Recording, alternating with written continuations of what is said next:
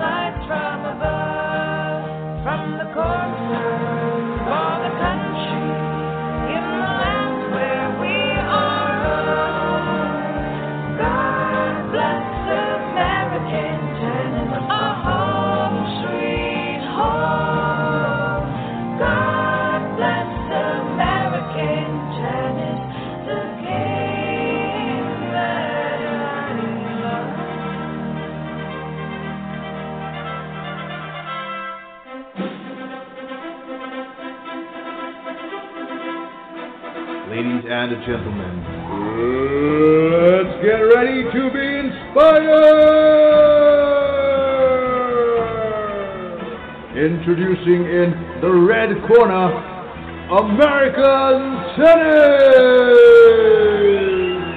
And introducing in the blue corner, your host for American Tennis, Mr. Chuck Kriese!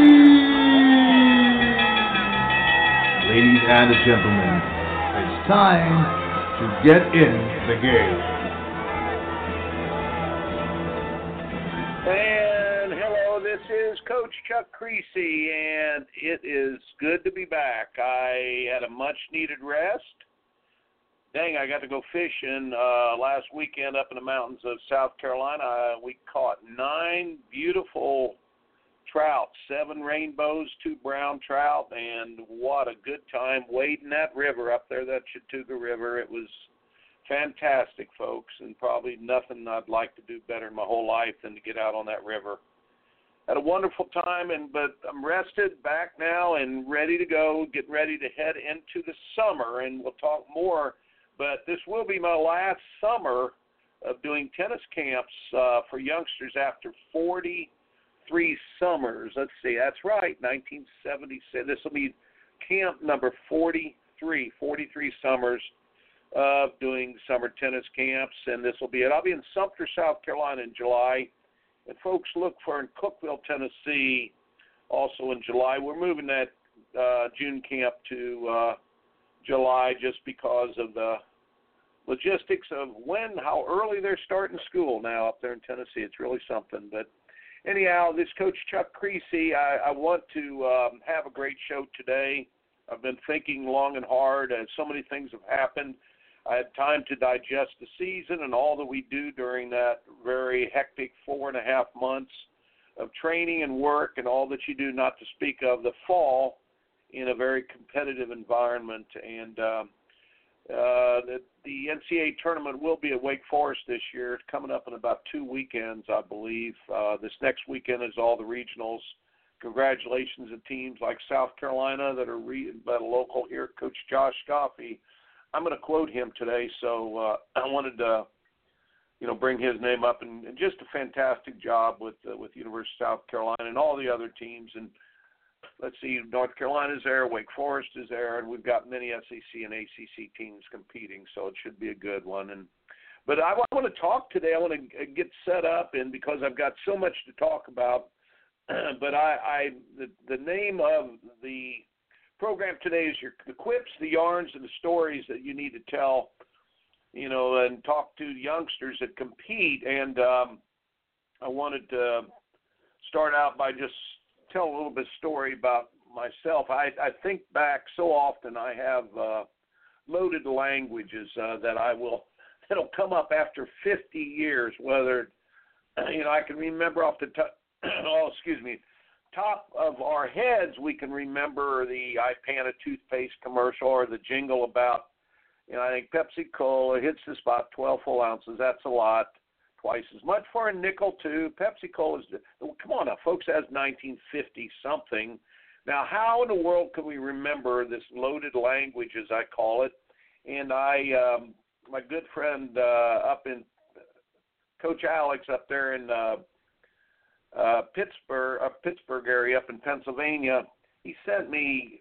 He he said he's listened to my program a lot, and he sent me probably, folks, over oh gosh, I'm looking at them here, probably 125 or 130 uh, sayings that I have that I've always used. He calls them Creasyisms. Well, I don't know what they are. They're whether it's uh, you know uh, fool's gold or food for fools, or if it's just uh, good stuff. But I've always used loaded language. I've always used loaded language, but more than that, more than loaded language, I realized a long time ago, and I've always known this, that I remember very few things about what I hear. Visually, I'm like most athletes, people who are visual get into sports. Your child, if they're in sports or if you're an athlete, you're in sports, usually you were very good visually, maybe not auditorially. We don't remember that much about what we what we hear and uh so the thing is now, and, and you join, jump in and, and just realize that the internet and what's gone on with the internet and all the facts, it's it's not what they hear. It's not even what you see. It's uh, I've got a story this morning. I was telling a, a parent, it's not what you eat, it's what you digest. I think they were talking about all the things their children are exposed to and everything that they learn. But it's not what you eat, it's what you digest. It's what you learn it's what you experience. It's what what continues on with you. Now, many times I have been a very, very, uh, you know, I've been very critical of the internet in that I say it's a, you know, it's a tool that is a blessing and a curse because all of the facts that we get, yes, it's nice to be able to look something up, but facts and everything that's coming at us, when we try to find out what the truth is and what actually works and what actually is right. It's like drinking water out of a fire hose. We don't know what to drink and what to spit out. We don't know what is fresh water. We don't know what is poison, and that's that's the damage or the danger in the fact that we get so much given to us. Now, think about how we used to get our our facts and our information. We used to get our facts and our information uh, from loved ones, from learned people around us, whether it's a teacher, a clergyman, a coach, someone that we respected and honored, and we, you know, but the lessons were much, much deeper than just if his tennis hit how to hit a forehand, how to hit a backhand, how to hold the racket. And baseball is much more than just how to field a grounder, or how to throw out somebody at first base. It was much deeper than that the reason that it was much deeper from all the experiences that we had as an athlete or as a student or in, in any learning environment, the re, the things that were much deeper were the lessons that were learned that were very, very hard earned through the hard road. Um, when I was thinking about the program today, I was thinking about doing how much about the hard road versus the easy road. You've heard me so many times say, that the easy things to pick up become the easy things to put down. The hard things to pick up are the hard things to put down. And week after week on our program, you've heard me say probably the mistake that the USTA makes, that the stake that our governing body makes, the stake mistake a lot of our leaders make. I'm seeing at every level, at at the academic level, at the college level, at athletic level, at whether it's music, whether it's art, whether so many things. We technology set up to make things easier. Making things easier do, does not make them better. It might be easier to get facts, it might be easier to get an answer, but again, it's like drinking water out of a fire hose. It easily melts away very few things stay that are not ingrained in a message that is lasting. Some years ago, I had a mother. I've talked about her so often, but she's been gone since 80, golly, 87, I think 87, 88. It's terrible. It's been already 30 years. But I remember talking to her about coaching, my early days of coaching. I used to say, We do this for them we tell them this, we tell them that, it doesn't stick. Even back then, I would talk about the students or the players, and and and it's a parable. It's a parable. It's in the Bible actually, but she used to say, "Look, you can plant the best seeds in the dead of winter; they're not going to grow. You can plant the best seeds in the hottest part of the summer; they're not going to grow without enough water, not enough nurture, nurturing. First of all, you have to wait till the soil is right in the spring of the year, until that child's mind is ready to receive that seed." You might give them the same message a hundred times in a row, but they don't until their mind is ready to receive that seed. It will not grow. So you can put this to um, a lot of different. You can make this message in a lot of different forms. Well, when is the seed? When is the soil ready? Well, the soil of their mind is ready when it's warm and when it has been plowed and when it has been whether it's fertilized or when it's when in all of the things that need the seed to be ready, well, that's all done through the child's hard work. So usually, when the child is worked hard enough and they're starving for the answers, that's when the messages pass from one level, from the teacher to the student, from the parent to the child, to the coach to the player. This is when the messages happen. They don't happen until the soil is ready to receive them. Now, I'm not telling any of you anything you don't already know, but I want to go a step further and, and say that maybe our generation of kids right now, it's not quite enough just to let them know what the message is, to wait till the spring of the year, to wait to where they've hungered enough for it. Um, listen, I, I, I wanted you please go out and buy that book, The Talent Code. I don't know if that guy's going to give me a commission. I pushed that book so much by Daniel Coyle. In the first chapter, he talks about how the myelin tissue of the brain works and how people learn. They only learn when there's a struggle and when they seek the answers.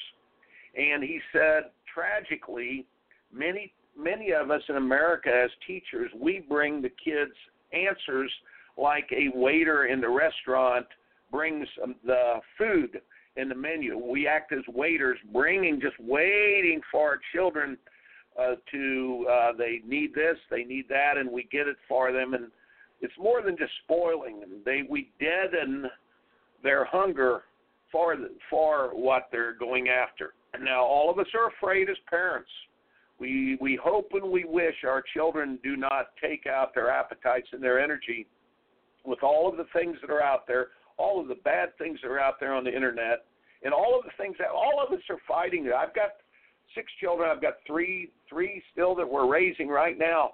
And the, the point is, is oh my golly, we sit back and we just pray and we hope and we keep our fingers crossed that please hunger for the right things, hunger for the truth, hunger for those things that will last with you for a lifetime.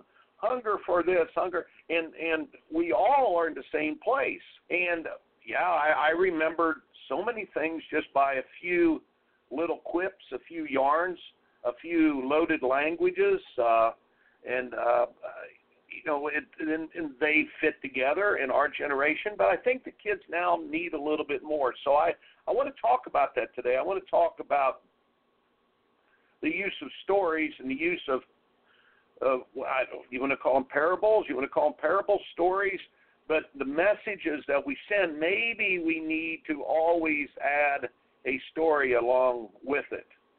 And I'm going to start before I go to a break and a commercial here. I'm going to start with um, something that really happened this spring to my tennis team. We were uh, up at the University of South Carolina playing South Carolina, and and we, we played them a doubleheader. And uh, Josh Goffey, Coach Goffey, was one of my former players uh, back, at, you know, and I'm so proud of the job that he's doing. I'm so proud of the the the coaches, those that I have helped mentor, that are out there coaching now. But after the day was over, I asked Coach if he would come and talk to the players now, he started out with a story, and he had not just because he was coach of a top 20 team and their team had just uh, whipped us pretty good. His words were wise, his words were direct, his words were taken in, but he used a great story.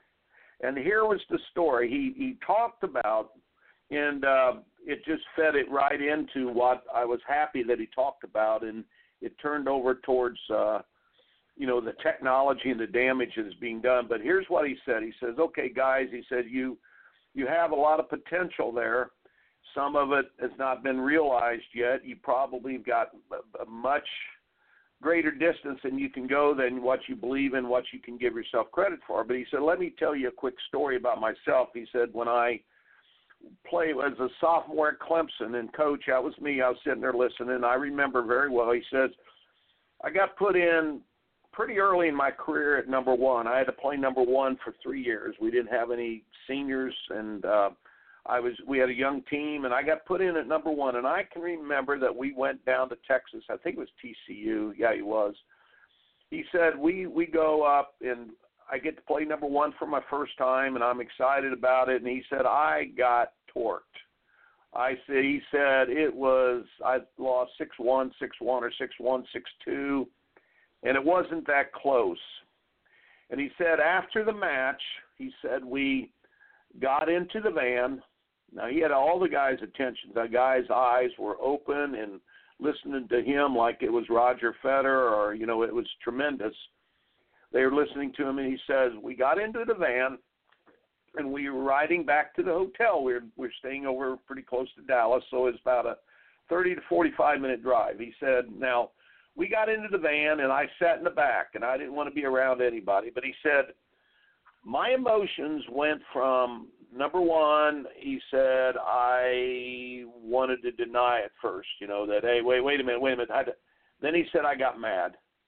He said then I got mad. I was frustrated, and then I, he said I was embarrassed. Then I went through embarrassment, like my God, I just got torqued. I maybe I'm not good enough. And he said the doubt came in. The doubt monster came in, and uh, that doubt monster came in. You know, maybe I'm not good enough. Maybe I that. Then he says I had to go through this whole process before I got back to the hotel of analyzing. You know what? Golly, I didn't make many first serves, so I started all the points to my second serve. And you know what? I didn't get enough second serve returns in the court on his. I tried to do too much in my second serve, and you know what? I was I was pressing so my transition shots. By the way, if you're an underdog, that's where you lose always. It's not the grinding points or the first exchange. Usually it's your transitions.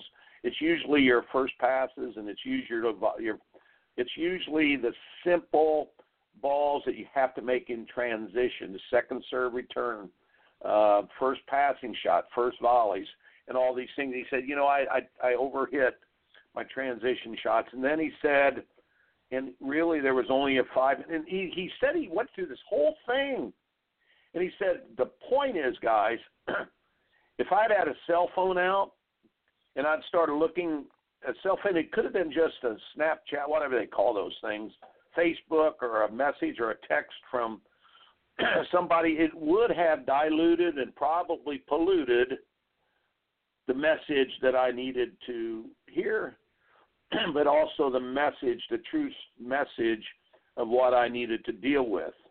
So by the time I got to the hotel, he said I went back and I wrote some stuff down, and I made up my mind that this is what I was going to go work on. So he says, you know, I uh, guys, we I don't allow my guys to have cell phones uh, two hours before practice. They they put them in the locker at practice, but two hours before a match, he said, they put them in the locker, no cell phones on the court and he said an hour after they play, and really I'd like an hour after they practice, no cell phones. But we don't allow cell phones after we're in the van, after a tough loss, we're riding back. He said, I'll let the guys hurt and I'll let the guys go through the whole process. And we talked about this before, and, and Coach Randy Blumendahl in my last program, folks, was fantastic. But he, he talked a lot about how the cell phones deaden deaden the um, the hunger, the hunger of what what you actually need. And and there's so many blessings in the self. There's so many curses.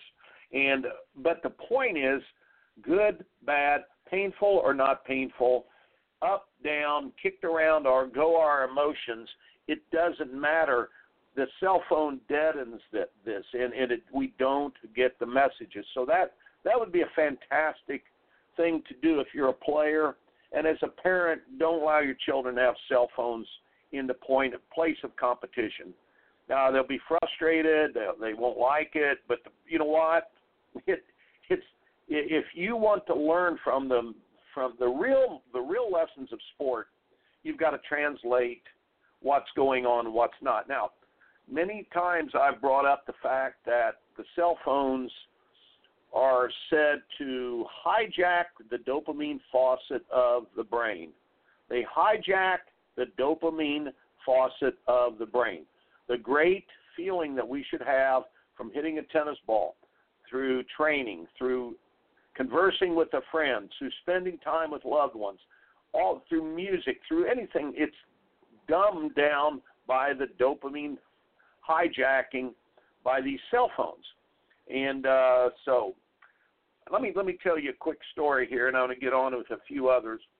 But a quick story was so last week there were a few tough things that I had to go over with my kids because, of course, you know they don't. Your children have to act like they're not listening. They listen, but they have to act like they're not listening. Always remember that. But again, uh, familiarity breeds contempt a little bit. There's some loaded language, but that's true. Uh, they've heard it, and a lot of times maybe the best messages need to come from different coaches or something like that. But however, these messages are important. As parents, we give them to our children over and over and over again. So last week I was asking my children, I said, guys, why do you think we homeschool? And I've got a 14, 12, and 10 year old, and uh, I think the 12 year old said, uh, Papa, um, you want us to learn the right thing? Well, you know, I don't know, maybe. And then uh, I think my daughter said something like, uh, "We're allowed to go deeper into subjects than maybe just brush some stuff." No, that's part of it. Finally, the real answer is, you know why we homeschool guys? In 1980, I was in the National Teachers Conference. I've said this very often. The great Clarence Mabry, who I looked up to so much as a young coach, Clarence Mabry, Trinity University, was speaking, and I've given this illustration or this this story in several occasions. I this was 1980, folks. It's 38 years ago. 38 years ago, someone in the audience reached up and uh, reached a hand up and said, "Coach Mabry, what is the most important quality of a championship tennis player?" And of course, everybody thought, "Oh, big forehand, big serve, big fitness, this or that. There's some magic bullet." He said, most definitely, it is the hunger of an inquisitive mind. So when I talked to my children the other night, I said, guys, it's not about facts. It's not about this this is right, this might work. Look on the internet it says this about it and facts are information that help streamline wisdom sometimes. It is about you, you as children, developing the hunger of an inquisitive mind. You've got to have a, a, a type of mentality that searches for the answers. Just like many of our teachers, the, the, convert, the opposite of what many of our teachers do here in the United States, in acting like waiters in restaurants, bringing the answers, our parents, our coaches, bringing the right message, the message we want to the children – in some cultures, and they mentioned this, that in Japan, I think it, they said, often children are given wrong answers on tests and things to confuse them. And they make them go back and do it again and do it again and do it again. Did you, in your old days, if you had something wrong on your paper, it came back to you again and again and again. And um, and, and, and we made the children do it until they learned it until they got it right. And um, but more than that, the hunger of an inquisitive mind is how the dopamine rush happens. And and uh, when they discover what the real answer is and they hunger for it, that's when they get excited of the from the accomplishment from the accomplishment. Uh, easy to pick up is easy to put down because the children are not vested. Now, a quip, a saying, a simple, uh, simple saying, uh, like you're in the process of winning or losing every day of your life and has very little to do with the win or loss. Okay, that's nice. Um, you know, power, thrill, speed, kill. Okay, those are nice. Those are nice to remember. And stories, stories are better. Stories are better.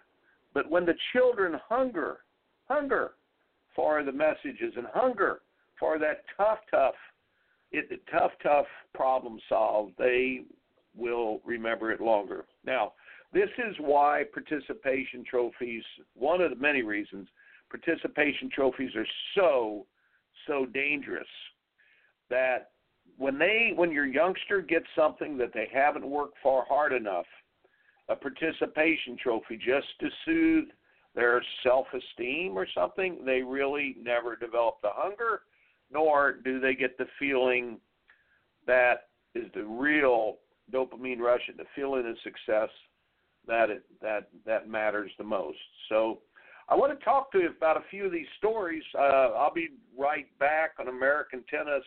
This is Coach Chuck Kriese. We'll be right back.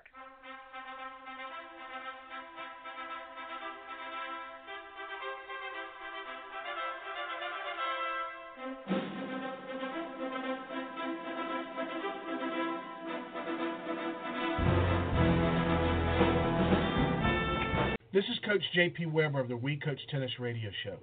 In my 30 years' experience in coaching tennis, I've never seen a better tennis training situation for children than Coach Kriese's Total Tennis Training Camps. Chuck Kriese has coached them and trained them in every arena from juniors to collegiate to professional tennis, and over 15,000 children have improved their games at his summer tennis camps. Find out more at chuckkriese.net. That's chuckkriese.net. This is Coach Chuck Kriese. and folks, 43 summers of tennis camps. This will be the last one. See my camps in Sumter, South Carolina, and Cookeville, Tennessee. Folks, I'm going to do full time speaking, consulting, and playing out and writing and giving time to my children after this summer session. Go to chuckkriese.net to sign up for my camps this summer, total tennis training for the 43rd and last year at chuckkriese.net.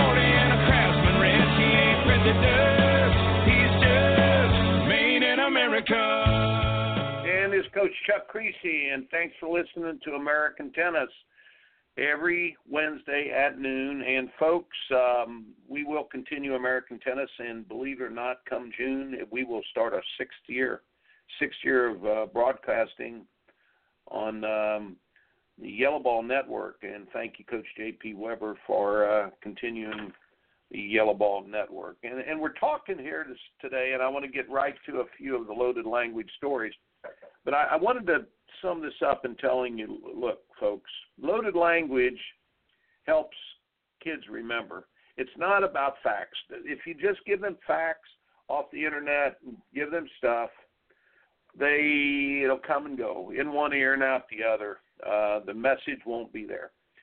The the so the stories are are one of the best ways of uh, conveying something. Uh, the parables, the stories, whenever a story can be told with something, if it can be told by someone who's actually achieved some things, it's it's someone that the youngsters look up to. It is remembered for a long, long time. Now, the best way to learn, though, the best is the hard road of struggling and failing, struggling and fail a little better, strain, struggling and get better, and then finally you struggle and succeed. But hard to pick up becomes hard to put down once the children have something hard to work on and to accomplish. I got a little quick story, but my daughter, okay, my daughter who's 10 years old, she picked a tough, tough piano recital this time for the spring concert with her piano. And she picked the theme song to Pirates of the Caribbean, and it is fast and robust, and it has five or six different changes of tempo and different volumes, and it brings you in, and it it's exciting, but it's slow and beautiful, and so many things to. And she's ten. Oh my golly! And I've got to say, this last three weeks, I uh, I don't know how to play a musical instrument, but I sure got excited about listening to her and trying to give her points, and my daughter listened. And then came the day of the concert and uh, getting ready for a big match. I got to tell you, folks, I was as nervous for her piano recital as I was for a conference tennis match, and uh, because there was a lot in, a lot vested there and a lot invested. So the song lasted about three minutes. She did a good job. She did very, very well. I was so proud. Of course, it's it's your child, your youngster, putting it all on the line in front of people. And uh, the fantastic thing about it was she picked the tough one, and she did it. But but but here's the point she came back home and she was still playing Pirates of the Caribbean. And the next day, she was still playing Pirates of the Caribbean. And I said, "You make sure you keep that song in your repertoire." She said, "Papa, I had to work really, really hard for this song, and and I, I sure want to do that." And point point being is that when we have so many people quitting tennis and so many people not doing, yeah, growing into the game as we want and falling in love with it, we have nobody to blame but ourselves if, as leaders, we try to make the game much easier than it is.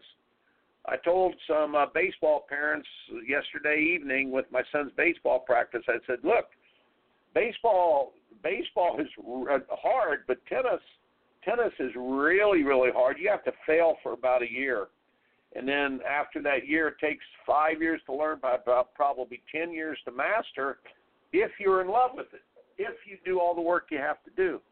It is a tough, tough deal. So with this, loaded language helps. Stories are better. The struggle is the best way. So a couple couple quick and very, very important stories I wanted to wanted to share with you. Um, one of the ones that I'm sharing quite often with young people is you you know that I have a a very big dislike for tweeners. Um, when I ask my players, do I ever get mad if if you if you play bad or if you're not do I ever say you're a bad player or a bad person or anything like this? What are the things that I get upset about? One player said at first he goes, Coach, you get upset if we don't give our best. Absolutely. Now the second thing is the most important, more important thing. It took three or four guys to say different answers. Maybe they wanted me to hear until this one guy, it's going to be a senior, he said, Coach, you always get mad for small thinking. But for small thinking, we die. We never live.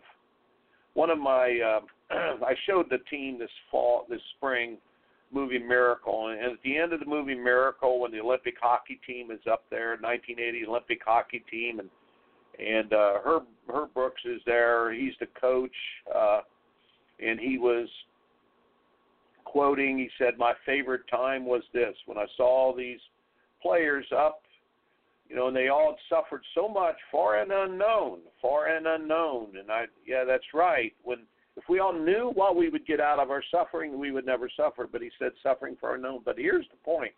He said, it's funny. Soon after the Olympic hockey team won in 1980, he said they started using professional athletes for the Olympics, so-called dream teams And if you remember the quote, folks, he said, funny thing is that when you use these dream teams, it seemed like there became very little to really dream about and go far. And the curse of our young people, and that, and I want to get to the story, is the I, I absolutely detest the tweenerism that's been permeated in our society.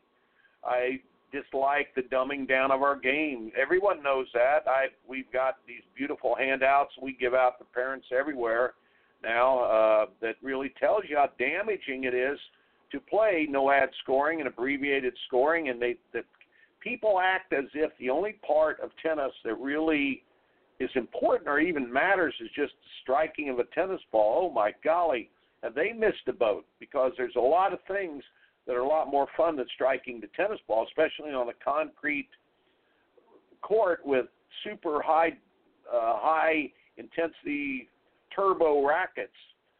Listen, striking the tennis ball was the most fantastic thing in the world. The dopamine, adrenaline, and endorphin rush that used to get the three drugs we used to get from the inside out from playing the sport used to happen if you had a wood racket, maybe strung with gut, with a leather grip on a red clay court or just on a clay court, hitting a slice backhand is still one of the best daggone feelings you could ever have.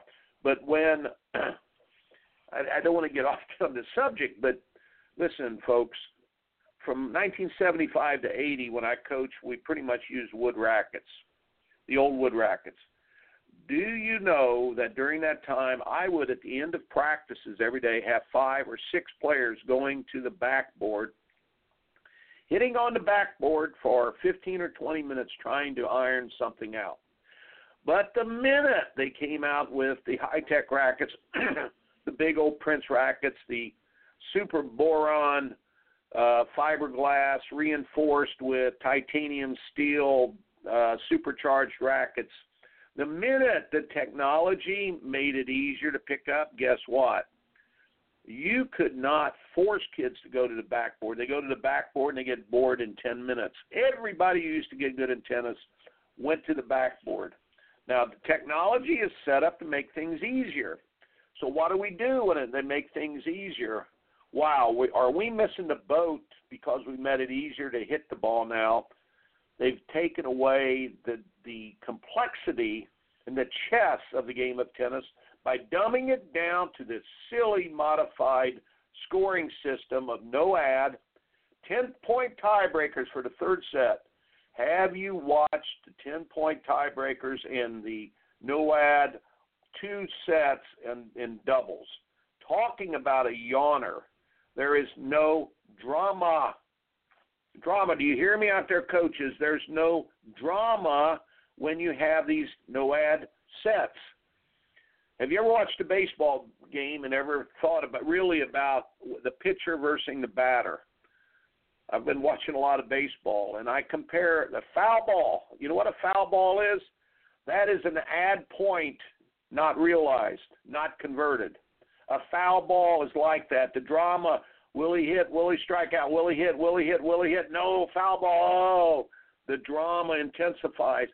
No ad takes away all the drama of our sport. But we've missed the boat and we missed the dopamine rush and we miss the entire, the entire, the, we, we dumb down the game. It's no longer an art form. It becomes simplistic and boring. It's boring. Take a high tech racket, go on a concrete court with a crummy net, play tennis, and unless you're really into competition, the sport has lost its dopamine rush and and, uh, everything that we we have gotten from the game for so many years. But I really believe we missed a boat with our with our uh, with our groups like the USTA, the ITA. Come on, guys. It's it's just college tennis is dead and leaving town. It's it's in deep trouble. The Wiener syndrome is perpetuated by dumbing things down. The wimp whiner wiener winner. So you've heard me tell this story. How I had my children remember it was a story that I was told. Um, and I remember this. This has been 20 years ago at a sports banquet at Clemson University. There was a track athlete that came in and said, "You know, we came back on a Sunday, and the story went like this: that the coach says easy workout tomorrow and Monday. We're not going to do much, just work on starts." And he said by the time that we got to practice the next day, the coach had said, "Look, I changed my mind." He was mad about something. We're doing 16 400s today. So the track athlete, who happened to be a female, uh, she was a middle distance runner, I believe. she said right away the players turned into four groups. First group said, Coach, I'm injured. Coach, I got to go study. Coach, I got this. I don't think I can do the workout today. Those and and then she said the second group said they went out to run the workout, but the complaining was so intense. Did they do the workout? Yes, they did it physically. Did they do it mentally? No. Did they do it emotionally? No. And he, she said that that there was another group that did that. She says I was in the third group. Now she was in the wiener group, the tweener group, the group that said, you know what, let's do this, get it over with, and get out of here. She said I didn't complain. I went and did the work she said I was I did recognize that there was a fourth group. The fourth group said, "Hey guys, our chance to get in better shape." And she named the young ladies that did that, and then she said, "By the way, this one is in law school at Harvard. By the way, this one did this. By the way, you might recognize this name. This person is became a great runner." And she said it really made me realize something that when you brought a task, there are four different things. That you, you're the person that lays out, you're the person that complains, you're the person that goes halfway, or you're the person that just uses the chance for an opportunity. so, of course, I had to translate this to my children one time before a swim meet. And I just said, guys, there's four kinds of athletes whippies, whiners, wieners, and winners. And of course, the wimpies were the first ones that laid out. The whiners were the ones that complained all the time. She, the one that she said she was, she was the tweener, the wiener, the in-between person, and then the winner. Well, that kind of story sticks and it stays. It sticks and it stays. What about the story of the black door? How much mileage I've gotten over that out of the past? Wow, when was that? That was 1980. I think that was late 80s and one of my assistant coaches told it to me, but it's the door of fear. The door of fear, the door of the, the black door. And I very quickly I'll I'll just say that most players hang out at the 85th percentile uh, or the 90th percentile, and, and parents, coach, parents, and other coaches, and sometimes administrators don't really understand when I say, you know, a lot of people just don't want to win. They say, "What? Everybody wants." No, they no, they don't. People want to do well enough just not to look bad, and most people do not lock their back door and go after the full deal. And I talked about a player that sort of got to a place and mysteriously backed out. He was a tough, tough kid. And my assistant coach said, "Sounds to me like the message of the black door." And the black door is about the Persian general cap- captures an enemy spy and right before the firing squad, they put him, and they're getting ready to shoot him. And the general asked the spy, "Listen, one last chance to take the firing squad or the black door." And uh, spy says, "Well, general, what's behind the black door?" He said, "The general said, well, I can't tell you. It's your choice, firing squad or black door." And of course, the story goes that the spy thought, "Well, boy, the black door thing. I bet there's tigers back there. I bet there's going to be a terrible death. I bet that they're going to it's going to be something awful. He said, no, no, let's just get this thing over with. And so he took the firing squad. Then a young corporal walks over after they carry the spy's body off and asked the general. He said, well, general, what's behind the black door? And the general said, why, it's freedom. But no man has ever chosen it because people would rather accept a death that they're comfortable with and to experience the pressure of the unknown. And I cannot tell you how many players I've gotten to the prefaces of going into the outer stratosphere and be excellent in what they do, and they back out, back down. They'll have mysterious injuries.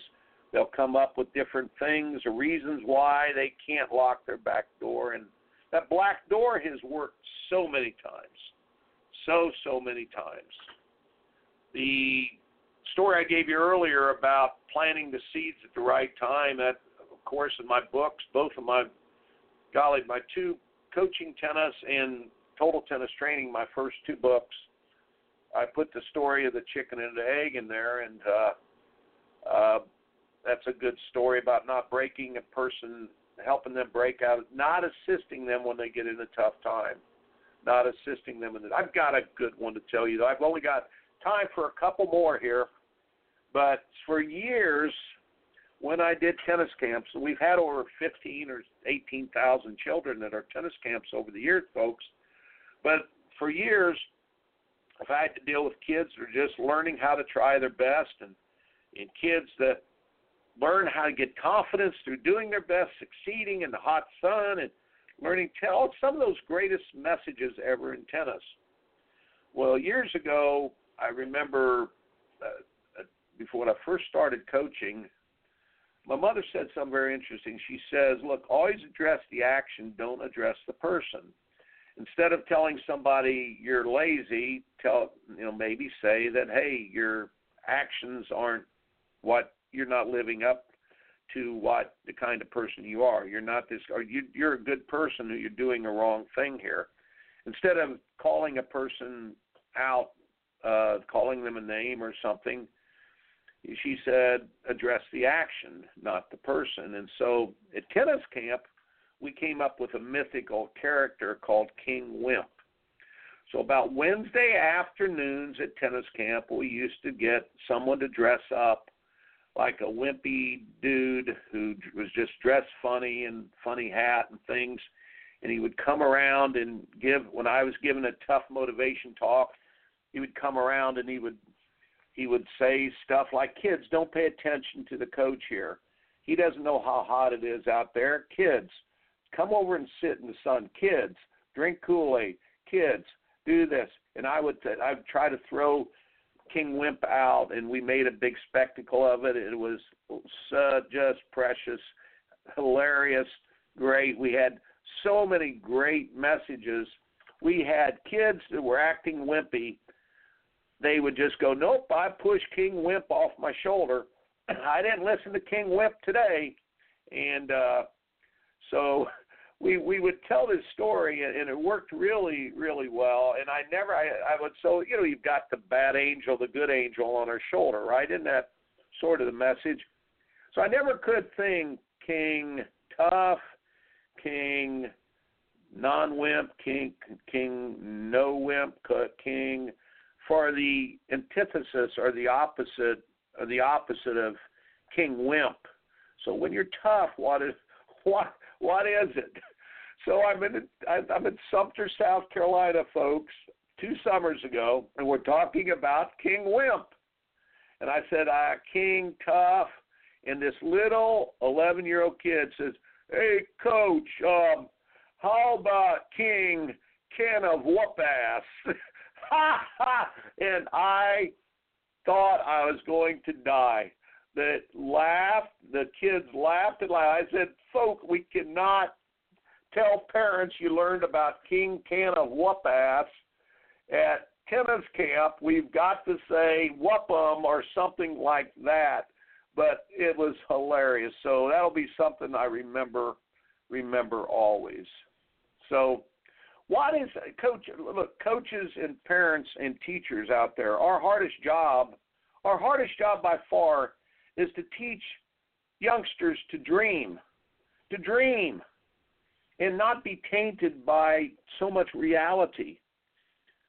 The other day, I was talking to a to a friend, a coaching colleague, and I said, you know, in in 1975, I could say, let's run through this wall because it's good for us. And most of the time, the players go, let's go, and you just had to give them, tell them to take the hill, and they would take it. And probably 10 years later, it was like, well, why do we have to do that? Because if you do it, it'll make you tough, tougher and you'll do this and that. Okay, we'll do it. And then probably 10 years later, it was, uh, Coach, really, I, I don't know. I've heard that it maybe it's not a best thing to do it. And now the kids come with their own packages of what they have seen on the internet and so many things that maybe better reasons or th- stories they've heard by this coach or that coach and all the different theories.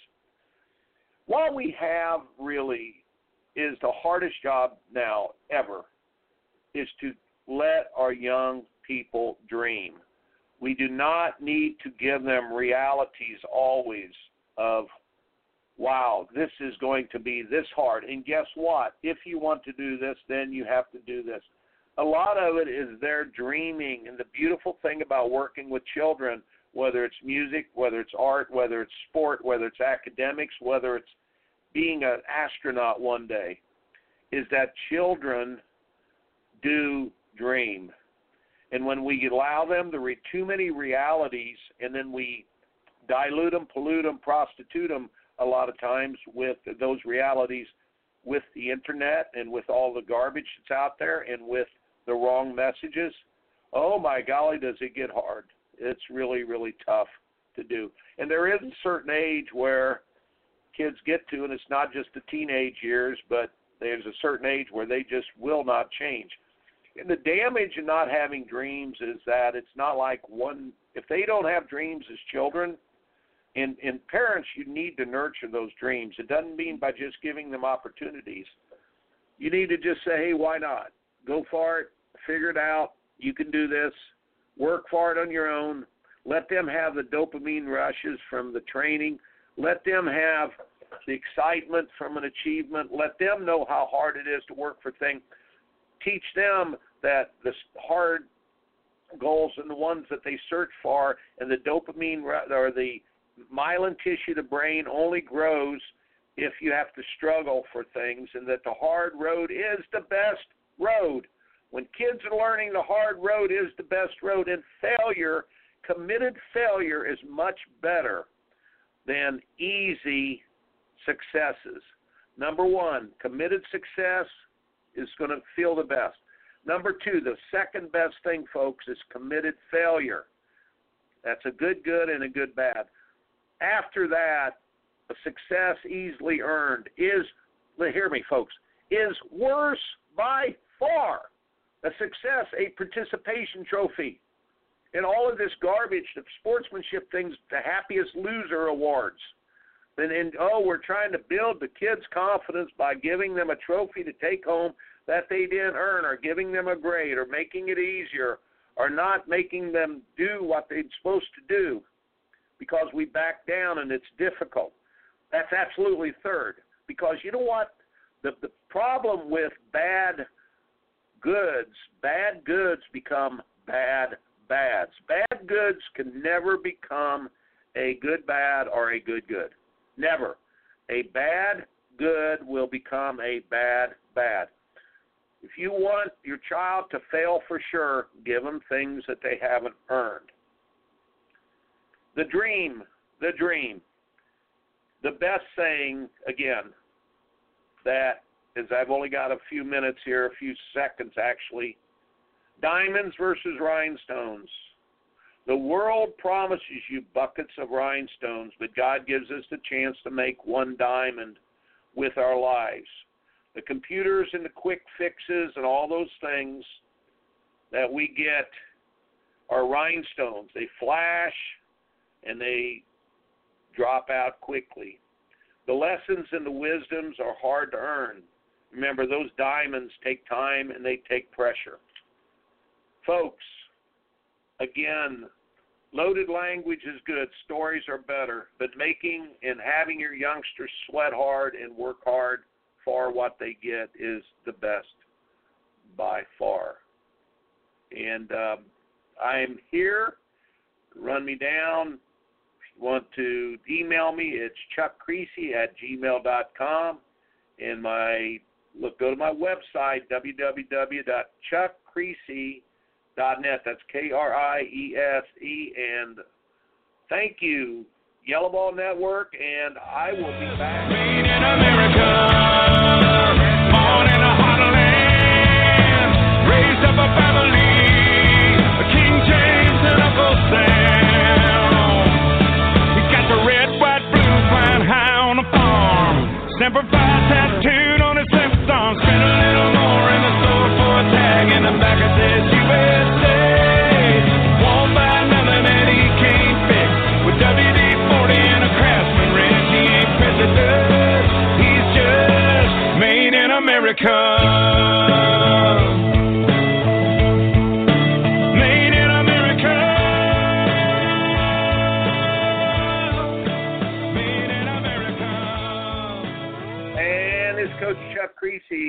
reminding you that you're in the process of winning or losing every day of your life, and it has very little to do with a win or a loss. God bless, and we'll see you again next week on American Tennis.